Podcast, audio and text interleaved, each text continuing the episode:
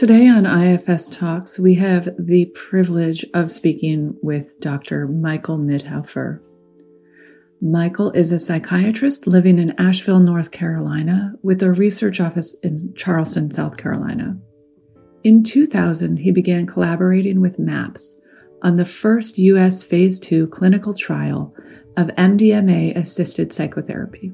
He and his wife Annie have since conducted two of the six MAPS sponsored Phase 2 clinical trials testing MDMA assisted psychotherapy for PTSD, as well as a study providing MDMA assisted sessions for therapists who have completed the MAPS sponsored MDMA therapy training program, and a pilot study treating couples with MDMA assisted psychotherapy combined with cognitive behavioral conjoint therapy.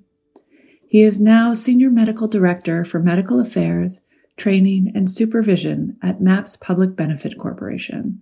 He is a Grof certified holotropic breathwork facilitator, is trained in EMDR and internal family systems therapy. He also has nearly 30 years of experience treating trauma patients. Michael, thank you so much for being here with us today on IFS Talks. We're very excited to have this conversation with you. You're welcome. Thank you. It's, I'm looking forward to it too.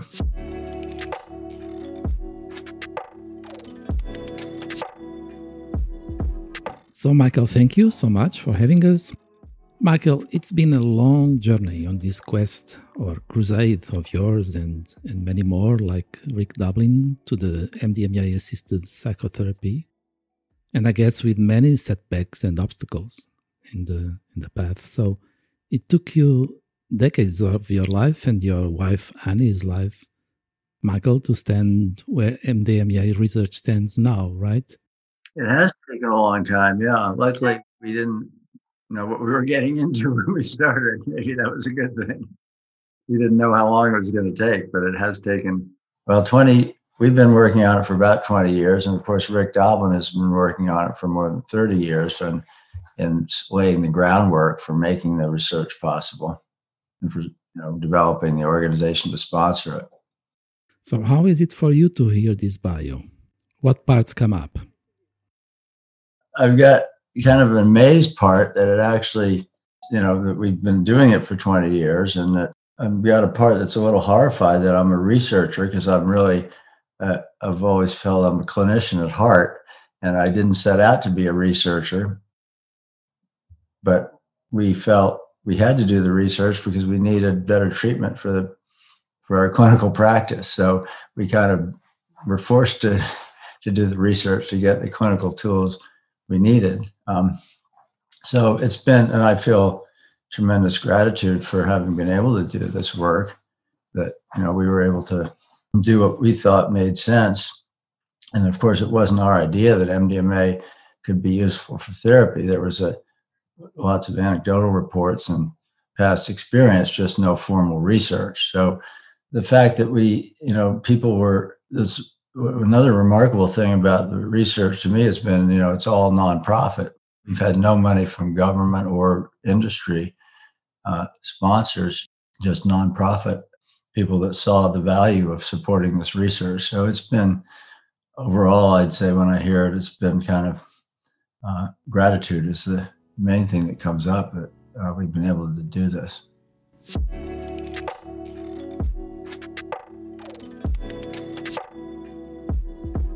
Michael, was there something that compelled you to pick up the research where it had been left off with MDMA? What was it that interested you? Well, you know, I went I went into psychiatry with an interest in non-ordinary states of consciousness, which is Stan Grof's term. So actually, you know, I I originally trained in internal medicine and then practiced emergency medicine for 10 years before I went into psychiatry.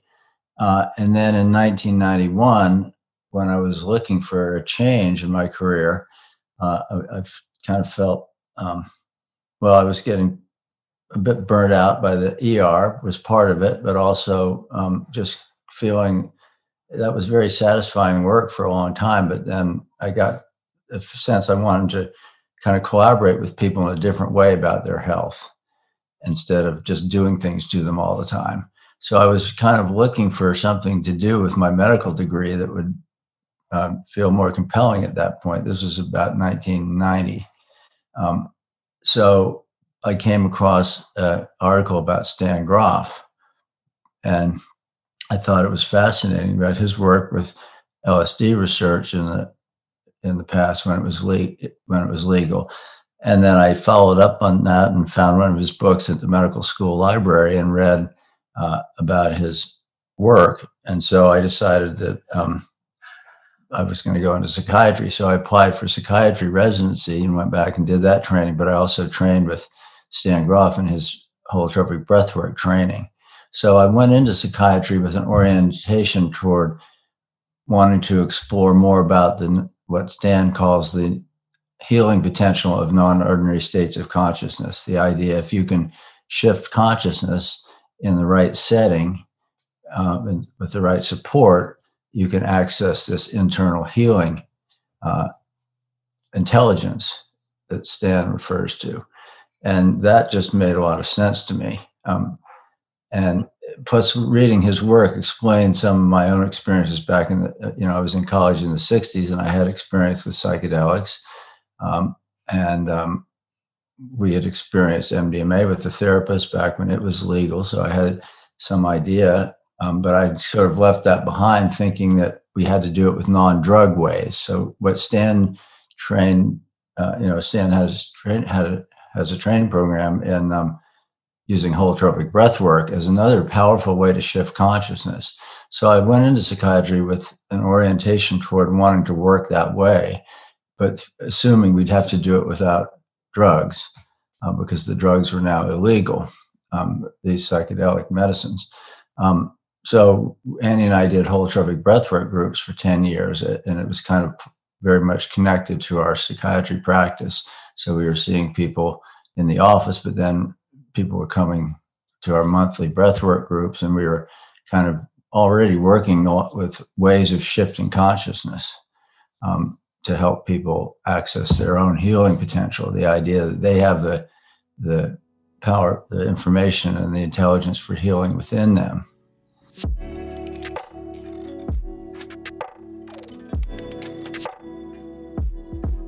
It's amazing. That was back then in the 80s or the 90s?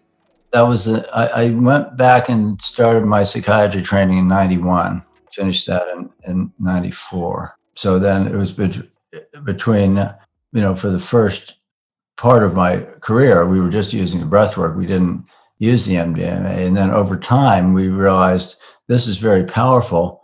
Um, the breath work was really a powerful healing um, tool for people, but not everybody responded. So we realized, you know, there was every reason to think from prior reports that some of these medicines like MDMA could help to catalyze the therapeutic process. So we realized, okay, um, yes, holotropic breathwork is very helpful for a lot of people, and there's some people that don't respond. And so that's why we decided it was important to study the these other medicines and starting with MDMA.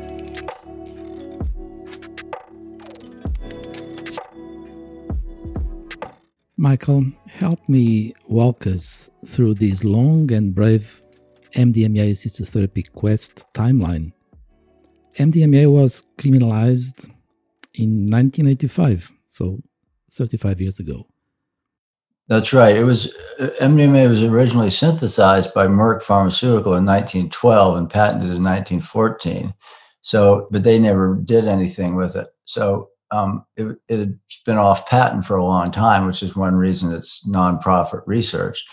So it had been um, nothing was happening with it. There were a few things. The military um, did something, some experiments, but, but basically nothing happened until um, the 70s, and one of the main people that uh, kind of brought it into into awareness was um, Sasha Shulgin, Alexander Shulgin, um, and he um, synthesized it and and took some himself and and then gave it to his his friend uh, Leo Zeff, who was a therapist who retired, and Leo Zeff came out of retirement to use. He saw the potential for MDMA uh, as a therapeutic tool.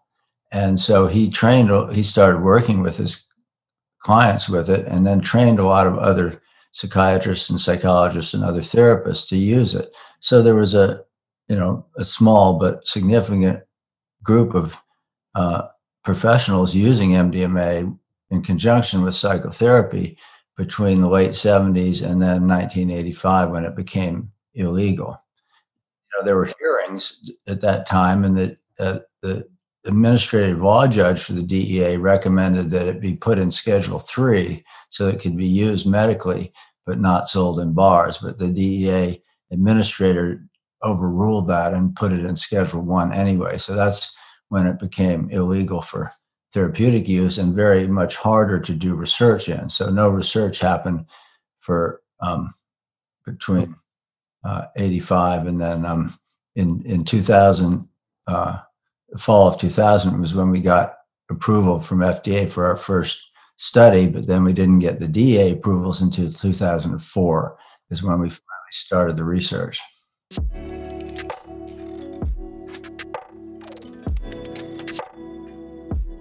So immediately one year after MDMA became criminalized in 1996, MAPS was founded by Rick Doblin, right?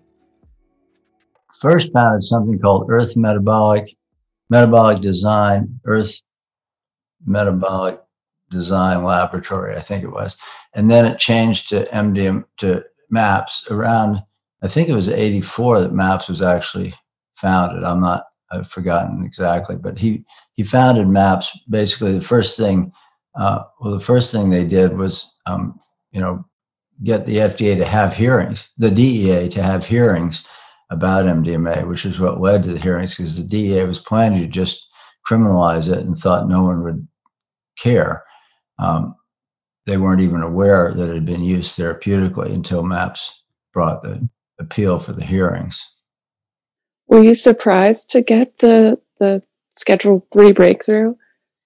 Uh, well, th- that we didn't get Schedule Three. That's something. Oh, gotcha. Something different. Okay. That's something different. Yeah. Yeah, we got after the you know that first study that we started in 2004 now there have been six maps phase two trials um, which is one of the fda phases of drug development.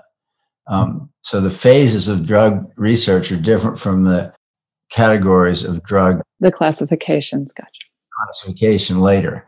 So it's confusing yeah um, but it's an FDA term. The phase two trials are the kinds we've been doing since then. That first one was a phase two trial. And so we've done a series of phase two trials, and that's what led to breakthrough therapy designation. Um, at the end of the phase three trials, phase two trials, FDA not only gave us permission to go on to the larger phase three trials, which we've now completed one of those, waiting for the results to be released. And so they not only allowed us to go on to phase three, but they gave what's called breakthrough therapy designation, meaning the results of the phase two were so strong enough so that they, and it could represent a possibility for a major advance in an important treatment. So they want to expedite it. So it's like the FDA way of making the process a little more expedited. But we still have to complete the phase three trials. And as I said, we it's very exciting. The first one is finished and the data is being analyzed and um, will be released after it's published, probably.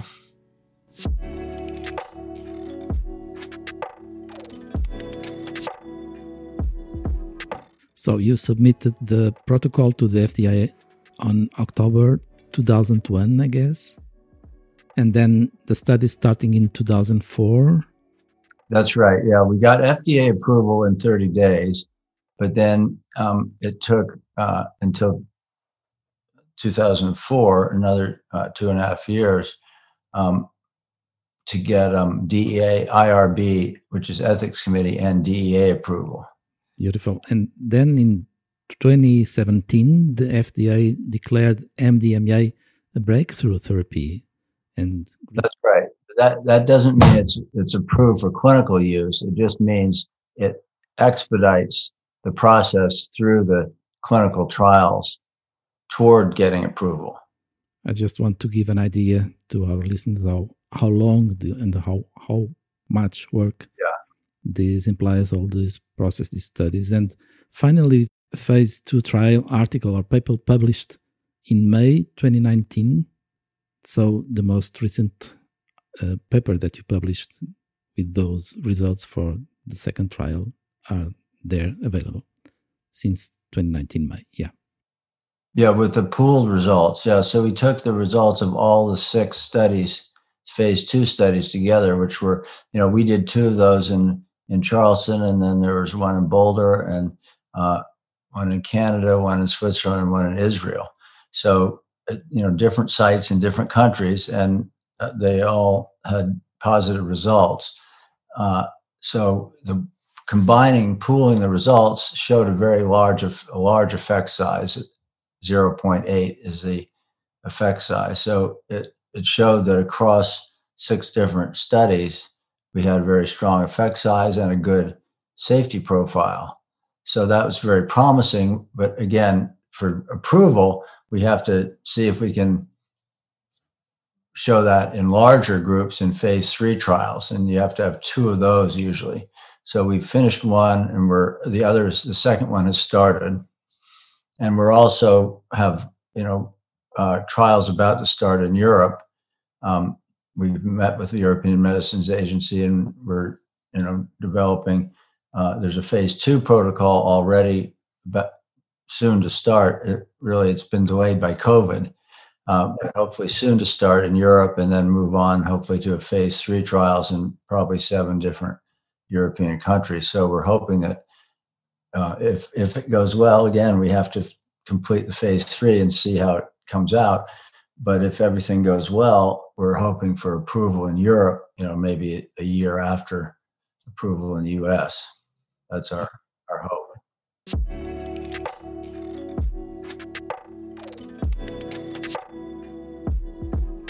Are all these trials working with uh, clients who experience uh, PTSD? Those six are all uh, clients with PTSD. Um, the way the drug approval process is you get a drug approved for a specific indication. So, with our limited resources as a nonprofit, we're putting most of the effort into PTSD as the indication that we're going to apply for if, if our trials are successful. Um, but we uh, MAPS is also interested in other possible indications. Um, there have been small studies uh, well, you mentioned the one we did with couples. That was also people with PTSD, but one person had PTSD and the other didn't, and both people got MDMA at the same time. Uh, and we saw it really helpful for the relationship satisfaction as well as the PTSD. Um, Phil Wolfson and Julane Andries did a study in Marin with MDMA assisted therapy for anxiety for people with life threatening illness. Charlie Grob and Alicia Danforth did a study in Los Angeles with uh, adults with social anxiety on the adults on the autism spectrum with social anxiety. That was promising um, result. Um, and there's an eating disorder study soon to start. Ben Sessa did a study in England with um, for alcoholism with MDMA assisted psychotherapy. Uh, so there, other indications are cropping up, and we're actually getting a lot of people uh, interested in doing investigator initiated studies studies about other things that other people want to do now with the uh, MDMA that MAPS is happy to um, it's amazing share with people for doing research.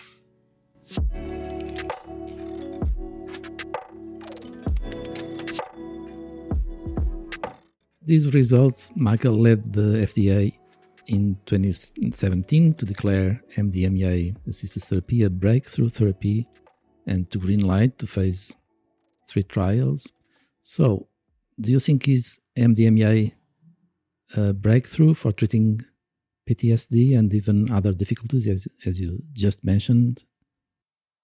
I'm very hopeful that it will be. You know, we have to be careful not to get ahead of ourselves uh, and claiming things that we haven't definitively proved until we've finished with phase three. So, um, but I am very encouraged by what we're seeing so far. Not only uh, the strong results, but the you know, which is what counts for um, FDA approval. You know, the numbers on the on the PTSD scales, and that's that's appropriate.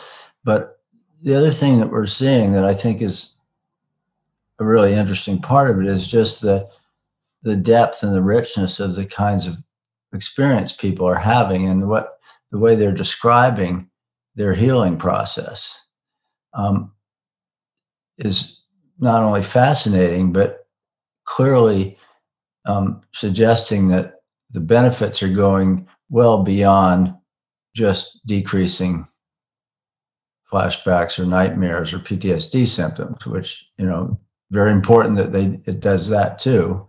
But I, I think you know one of the things that makes it so compelling is just the nature of the process and the way people describe you know what they the way they're able to revisit painful experience without being overwhelmed and, and face it with real honesty and without self judgment or judgment of others or defensiveness. It tends to help people face problems with more of those, in IFS terms, with more self energy. You know, I think I've talked to Dick Schwartz quite a bit about what we're seeing. And um, I think one of the best ways to describe the effects of MDMA is it brings forth a great deal of self energy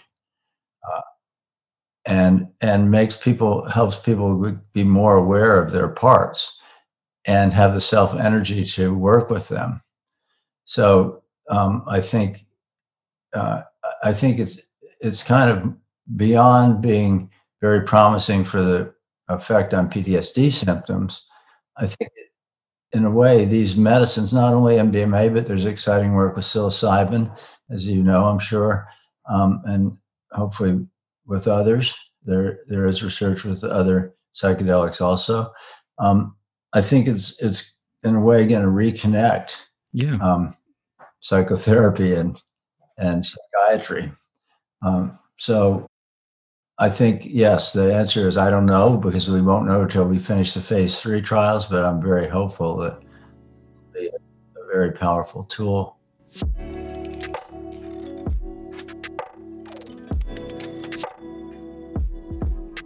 You just made it clear why IFS works so well with MDMA. It sounds like it it, brings a lot of self energy and then allows people to see their parts more clearly in the process. Mm-hmm. How did you designate IFS as as a primary treatment? Well, we didn't actually. That you didn't. Okay. That, that gets confusing because you know our we have a manual that describes our research method, and we have raters that are trained to see if we're following it. So the idea is not that we set out to do IFS. Mm-hmm. the idea is we set out to have beginner's mind to encourage people to be open and not have an agenda and be open to whatever comes. And then the therapist's role is to then support them in working with whatever comes. Um, so we don't, some people don't do any parts work, but what we find is so often because of that phenomenon that we're seeing of people start talking about their parts more uh, and have more wherewithal to be curious and compassionate and courageous and uh, creative and all those self energy words. It's fun to talk to. we sure IFS do. Podcast because people know know what I'm talking about don't know these IFS terms. So, um, you know, what we found, well, when we started the first study, I didn't, I'd never heard of IFS. we had um, been working with people with dissociation a lot and, uh, you know, multi, the phenomenon of multiplicity. And I was very interested in um, things like, um, well, I'd read about psychosynthesis originally, and I knew some people that did voice dialogue. I thought that was interesting. And I was I wouldn't say I didn't know about IFS, but I was aware of it, but I didn't know much at all about it. Um, so, but I, I was interested in these ways, different ways of working with multiplicity, had been for years. Um, but then uh, Annie was taking, it was in the Hakomi training during early on during that first study. And uh, she, you know, one of the readings was uh, the Mosaic Mind, um, the Dick Schwartz's book with um, a blocking on the woman's name that he wrote it with. But anyway, uh, uh, she said there's this meeting down in Hilton Head, um, and there's a four day workshop on IFS. You want to go? And you know, normally I've been my whole life I'm like a junkie for learning something new, but at that point I was so maxed out on getting the research done and having my clinical practice and everything. I said, well, you know, my plate is full. I'm not really ready to learn anything new, but it's you know, it's only a couple hour drive. It's down by the beach. It's nice and it'll be fun to go together. So sure, let's go. And I'll go to this workshop with this guy, Dick Schwartz. And I was so blown away by the, it was a four day workshop that Dick did and showed video and did demos. and uh, I, I lost my resolve to not add anything more to my plate very quickly. And um, by the end of that, I went up to Dick and I asked for a recommendation for my own IFS therapist and how do I get in the where's the training? What do you do? So the next thing I knew, I had my own IFS therapist and I was in the level one training pretty soon. And so I ended up doing all three levels of IFS training. And I just found it very exciting because although we didn't set out to use IFS, and, and the other thing about MDMA, often you don't have to do much at all. People often do do it themselves, and um, you might have seen some of the videos that are shown IFS meetings. With Dick, one of the veterans, has allowed Dick to show video of, of the amazing parts work that people do spontaneously. So it's you know the way our method is defined in the manual is we when whatever's happening for the client, the participant, we support and with whatever tools we have if they're needed we stay out of the way if they're not needed, but we bring tools when they're useful. And so if people are talking about parts, our approach is very much IFS informed. Occasionally it ends up, you know, especially maybe during an integration session afterwards, it can look like a part of an IFS session, certainly. But so often it, it just unfolds spontaneously in the MDMA sessions and it really helps to for me to, is my way of understanding what's happening for one thing. But also sometimes there's a backlash and you get you know um, very challenging protectors. And and then in that point where people need more help getting unstuck that's when i find my you know training and experience with ifs so helpful so we ended up doing a little sub study uh, I, I devised a scale with like eight questions about things about IFS, and I, I, sent it to Dick, and he thought it made sense. It's not a validated scale; no one else has ever used it. But in our study with veterans and first responders, we tracked um, whether parts came up. The questions were like, "Did parts come up? If so, who brought it up?" And then, you know, what happened with it? Was there shift? Um, did they work further with it? Uh, so what we found was, and in that study, we had three groups. People were either randomized to 125 milligrams of MDMA, 75 milligrams, or 30 milligrams. And the, what we found was 75 and 125 were both very effective. 30 was not very effective. Um, you know, the therapy alone was a little more with inactive placebo is a little more effective than with 30 milligrams. So, um, but when we so in terms of responding on the PTSD symptoms, the 30 milligram group did not respond, the others did. What we found on our little sub study was that in the 30 milligram group, parts only came up less than 30% of the time. In the other groups with the effective doses, parts came up more than 75% of the time. And they were almost always if it came up it was almost always brought up by the participant. If it, if it was brought up by the therapist it was only in response to what the participant was talking about. You know we wouldn't just say let's work with parts. If people were basically talking about parts we might say it sounds like there might be a polarity between two parts of you Is that feel like that's what's happening and they'll say yeah that's what's happening and then you know, then we would work with it. So it really, our intention for the scale was that it was about whether it came up spontaneously, either uh, explicitly, which often was the case, you know, almost 70% of the time, it was that people just started talking about their parts. The rest of the time, it was a therapist that maybe used the word, but it was really in response to what was already happening. So there does appear to be something about MDMA in this set and setting with this preparation, you know, all that, the set and setting is so important to the effect. Um, but it does appear that MDMA seems to raise awareness of the normal phenomenon of multiplicity. Or some people talked about it beforehand, but then um, were able to work with it in a much different way in the sessions.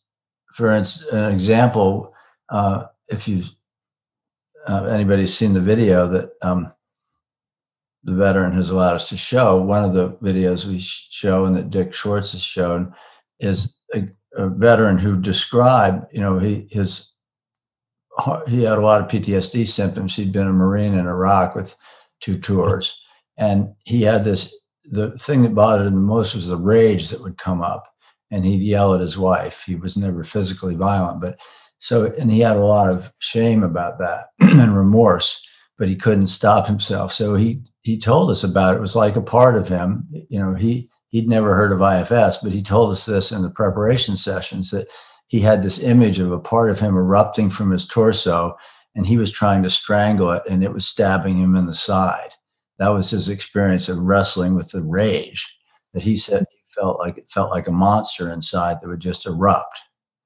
And then during his first MDMA session, uh, spontaneously, he told us about this experience that he had of realizing that actually that was a part of him that he locked in a cage.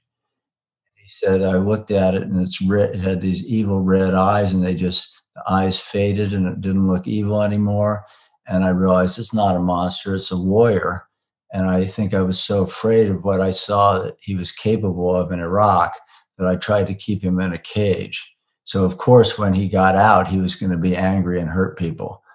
Um, so, it'll be so much better if we can work together. And so, he, in that first MDMA session, he, you know, spontaneously brought all this self energy to of compassion and uh, understanding and clarity uh, to the his part. So, and that was all, you know, IFS training helped me understand what was happening, but it wasn't necessary at that moment because he just did the whole thing and described it to him himself. Other times it's more challenging where people get stuck and it can be really helpful to help them sort out, you know, what's going on with their parts.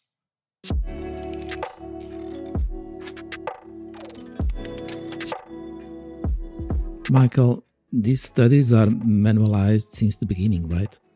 Yeah. On the first study, we had a an appendix to the protocol that I had written. We and then we developed the manual. We developed that into the full manual based on the first study and looking at recordings and you know figuring out what we thought we were doing and what we thought we wanted to be doing. It looks such a great manual, so detailed and considerative of so many complexities. So congratulations. Thank you. And it really walks us through a real MDMA process and sessions. And uh, in this manual, you recommend for uh, trainings to be familiar with um, the holotropic breath work, with internal family systems therapy, with the sensorimotor psychotherapy, training or background in Hakomi and other mindfulness based approach. And then you say that strictly behavioral cognitive approaches, while applicable to some extent, are likely to be limiting in the context of MDMA facilitated psychotherapy. Why is that? Why those those options? Well, um, you know, we think that um, there there are kind of two two aspects to our way we think about our training um, which is not to train therapists, but to train existing, not to train people to be therapists. Obviously, we're just training therapists about the way we approach using the MDMA. So, um, and there are kind of two aspects to that. One is what we can basically teach in a reasonable amount of time about the way we approach it. The other part is the therapist's own inner work and the ability to be present, to have self energy themselves, to work with their triggered parts if they come up in these very intense, long sessions. So, all of that is something that we can't teach in a, a you know several month therapy training, but they're very important for people to develop it, and people do it in different ways. So, I think all of those kinds of trainings you mentioned, holotropic breath work and IFS and somatic experiencing and mm-hmm. those things um, fit very well with this approach. And they also involve, um, you know, people learning to be present with themselves. So mm-hmm. um, each person is going to have a different combination of experiences and inclinations. And then also people are going to go on to do other research. It's already happening. People are testing it in combination with other therapeutic methods and we'll see. You know this is not the only approach obviously and i think it would be great to do a study with you know more specifically with ifs yes. um, and mdma hopefully that will happen. I think it probably will. So i think for one thing if we get approval it's going to be much easier to research all these other questions and you know be creative about how we make this available to different people in different contexts and with different needs. And I think it's there's a lot to be learned for sure. Exciting, yes.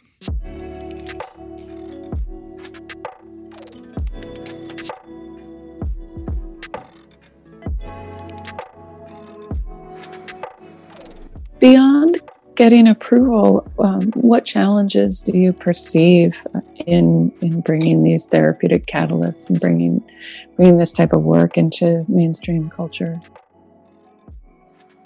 Our main challenge is now that we're as, as along with kind of shepherding the phase three trials and getting that done. We've already for the last few years have been focusing on a few important challenges. One is diversity, cultural and ethnic diversity has been a real has been limited in the in psychedelic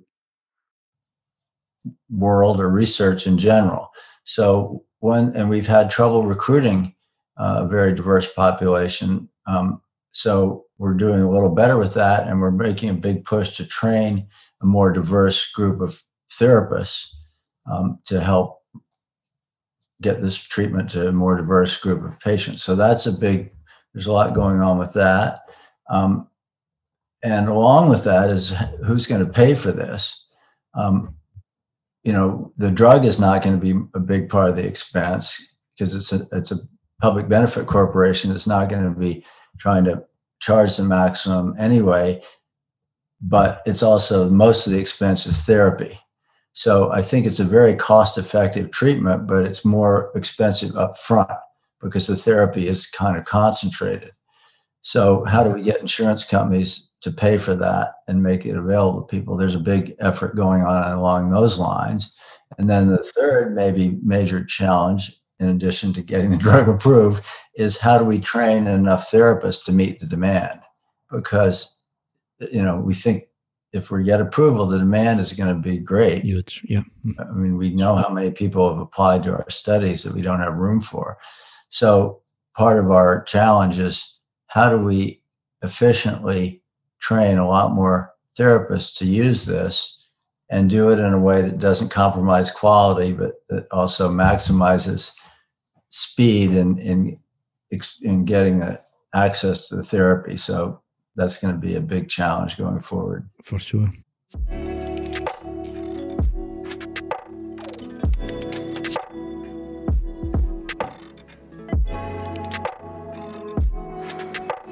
Michael, how difficult is it for a therapist the task of being seated and assist MDMA session?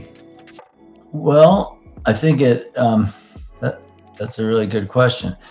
Um,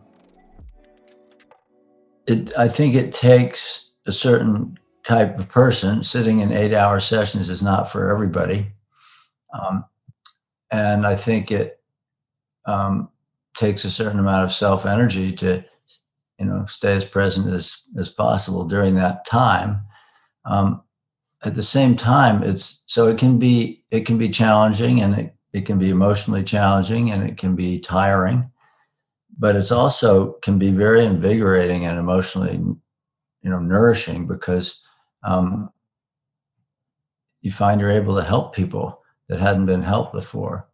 Kind of the way you find with IFS often, you know, when you're able to, you have some tools that that make a difference, then it makes it a, much easier experience for the therapist as well. And also, you know, the two two therapist model, which probably won't always be the case in every setting going forward, but it's still a really good model in terms of safety, but also, you know, in an eight hour session, it's really nice if you have a co-therapist that you trust and totally, um, yes.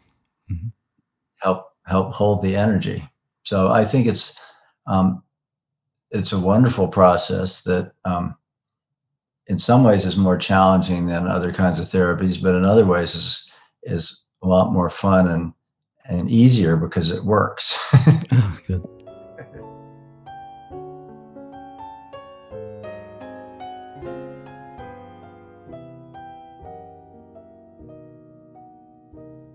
And also, you use music as an adjunct to therapy.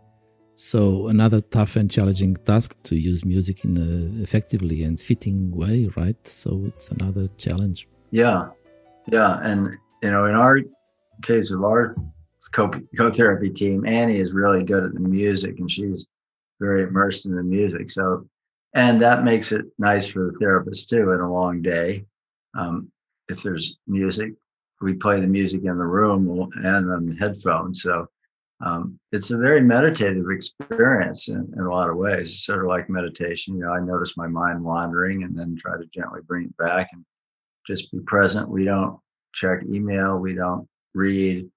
Uh, we take some notes for the research, but we try to mainly be and kind of just being present, just there with people. So it's a, it's a challenging and but it can be a really rich experience, meditative kind of experience for the therapist, noting noticing my parts that want to take me away to this place or that place.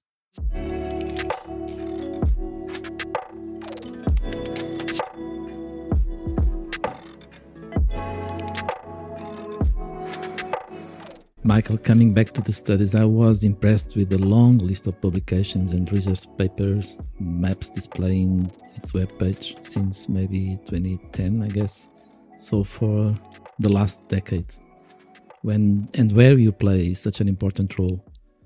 Um, what's coming up now? What's the most important step now? Well, one thing I want to mention um, is all the people that are you know working more behind the scenes to make this possible. Um, you, you know, you're mentioning all the papers and stuff. We've got an amazing group of what I call young people now, because I'm in my 70s. Uh, the amazing group of just very bright, talented, highly trained and educated people working at MAPS and MAPS Public Benefit Corporation, and it's growing. One of the challenges is the growth. MAPS, you know, in the beginning there were just a few of us. Now they're between MAPS and MAPS Public Benefit Corporation. I think it's more than a hundred, and they're hiring hiring people fast because it's a huge thing to run these trials in different countries.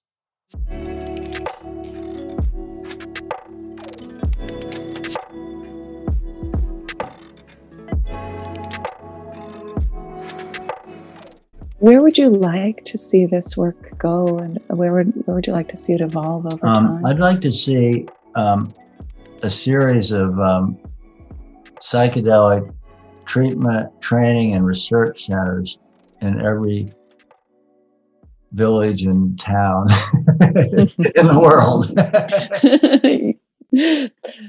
Again, we, we don't want to get ahead of ourselves. It's not a proven therapy yet. We got to make that clear. Until we finish phase three, we don't know. Um, and I think, you know, it'll remain to be seen if it's approved, how well it's accepted. We think the demand will be great. Um, and I expect, obviously, we think we're correct in that, but not. It's not for everyone. Some people would rather just take a daily medicine to decrease their symptoms. This is a different model. You know, people have to be. One thing that we prepare people for is, you know, this is about working with the underlying cause of the symptoms, which can involve sometimes having more symptoms, more prominent symptoms first. It can be an intense and challenging process. It's not about suppressing your symptoms. So, and people have to be prepared and choose that that's something they want. So, not everybody's going to want it, but I think a lot of people are. And I think it's going to call for kind of a different model.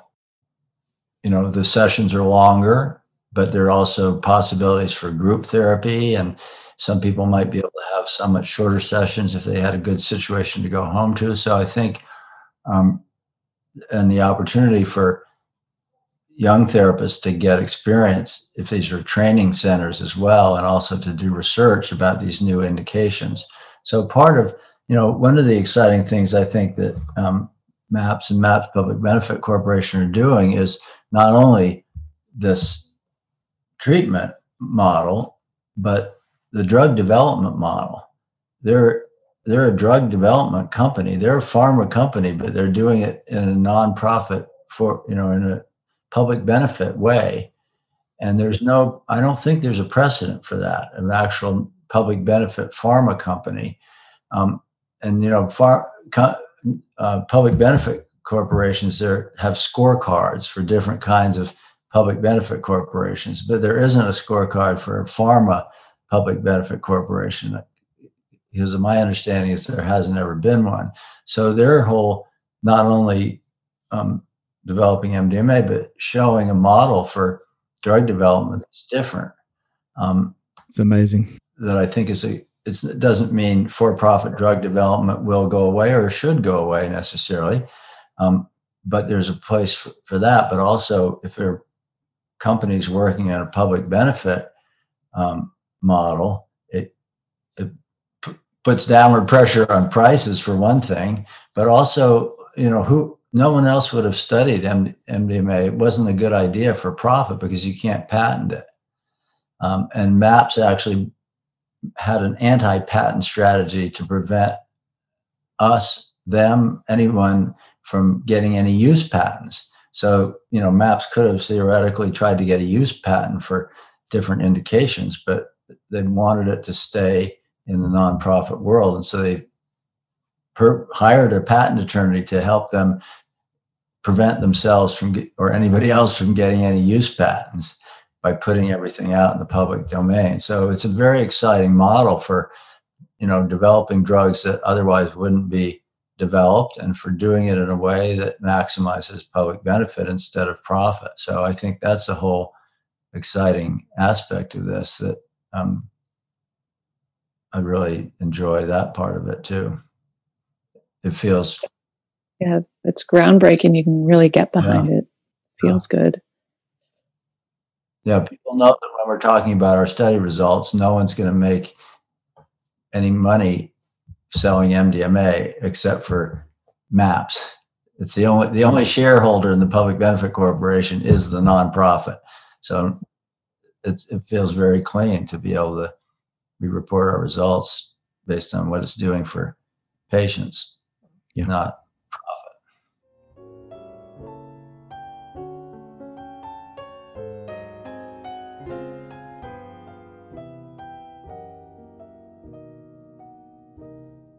Michael, can we say we do have now a psychedelic science and a psychedelic medicine? Yeah, I think we do. You know, there there's not only all this research going on, especially with psilocybin and MDMA, but also with other psychedelics. And now, you know, universities or psychedelic centers are cropping up at major universities all over the country now. Um, and when I speak at you know mainstream conferences like the American Psychiatric Association or the American Psychological Association, there are always lots of residents and you know psychiatry residents and psychology graduate students and medical students coming up saying, you know, this is what I want to do with my career. There are going to be tracks and, and mm-hmm. graduate programs that people can choose psychedelic medicine. It's already beginning to happen. So I, I think, yeah. And, you know, we, another challenge will be to, you know, work for a, a, um, an organization to support, um, you know, training and certification of psychedelic exactly. therapists. Mm-hmm. You know, MAPS doesn't want to be the gatekeeper. Yeah. Uh, mm-hmm. MAPS yeah. wants to use its own MDMA responsibly and make sure people are trained. But ultimately, I think there need, hopefully, there'll be, you know, a subspecialty in psychedelic medicine.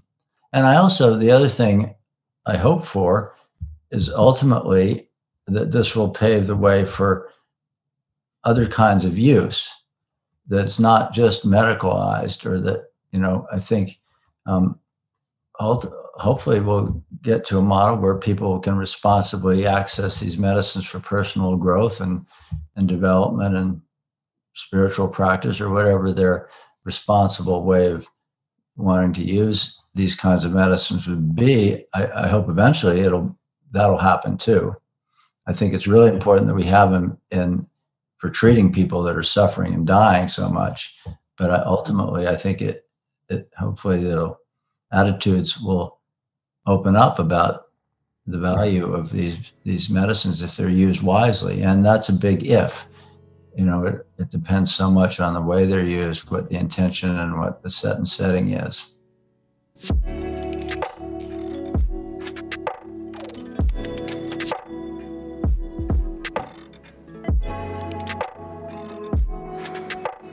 Michael, such a well succeeded journey, yours. Congratulations. Thank you. A long one and well succeeded. And so, thank you so much for having us. It was a joy to be here with you and Tisha. And uh, we hope we can keep meeting and sharing this model, our work, and our life. Thank you. I Really enjoyed talking to you. Yeah, thank you for the time. We really appreciate your wisdom and all of the work that you're sure. doing. Well, thanks for your interest and um,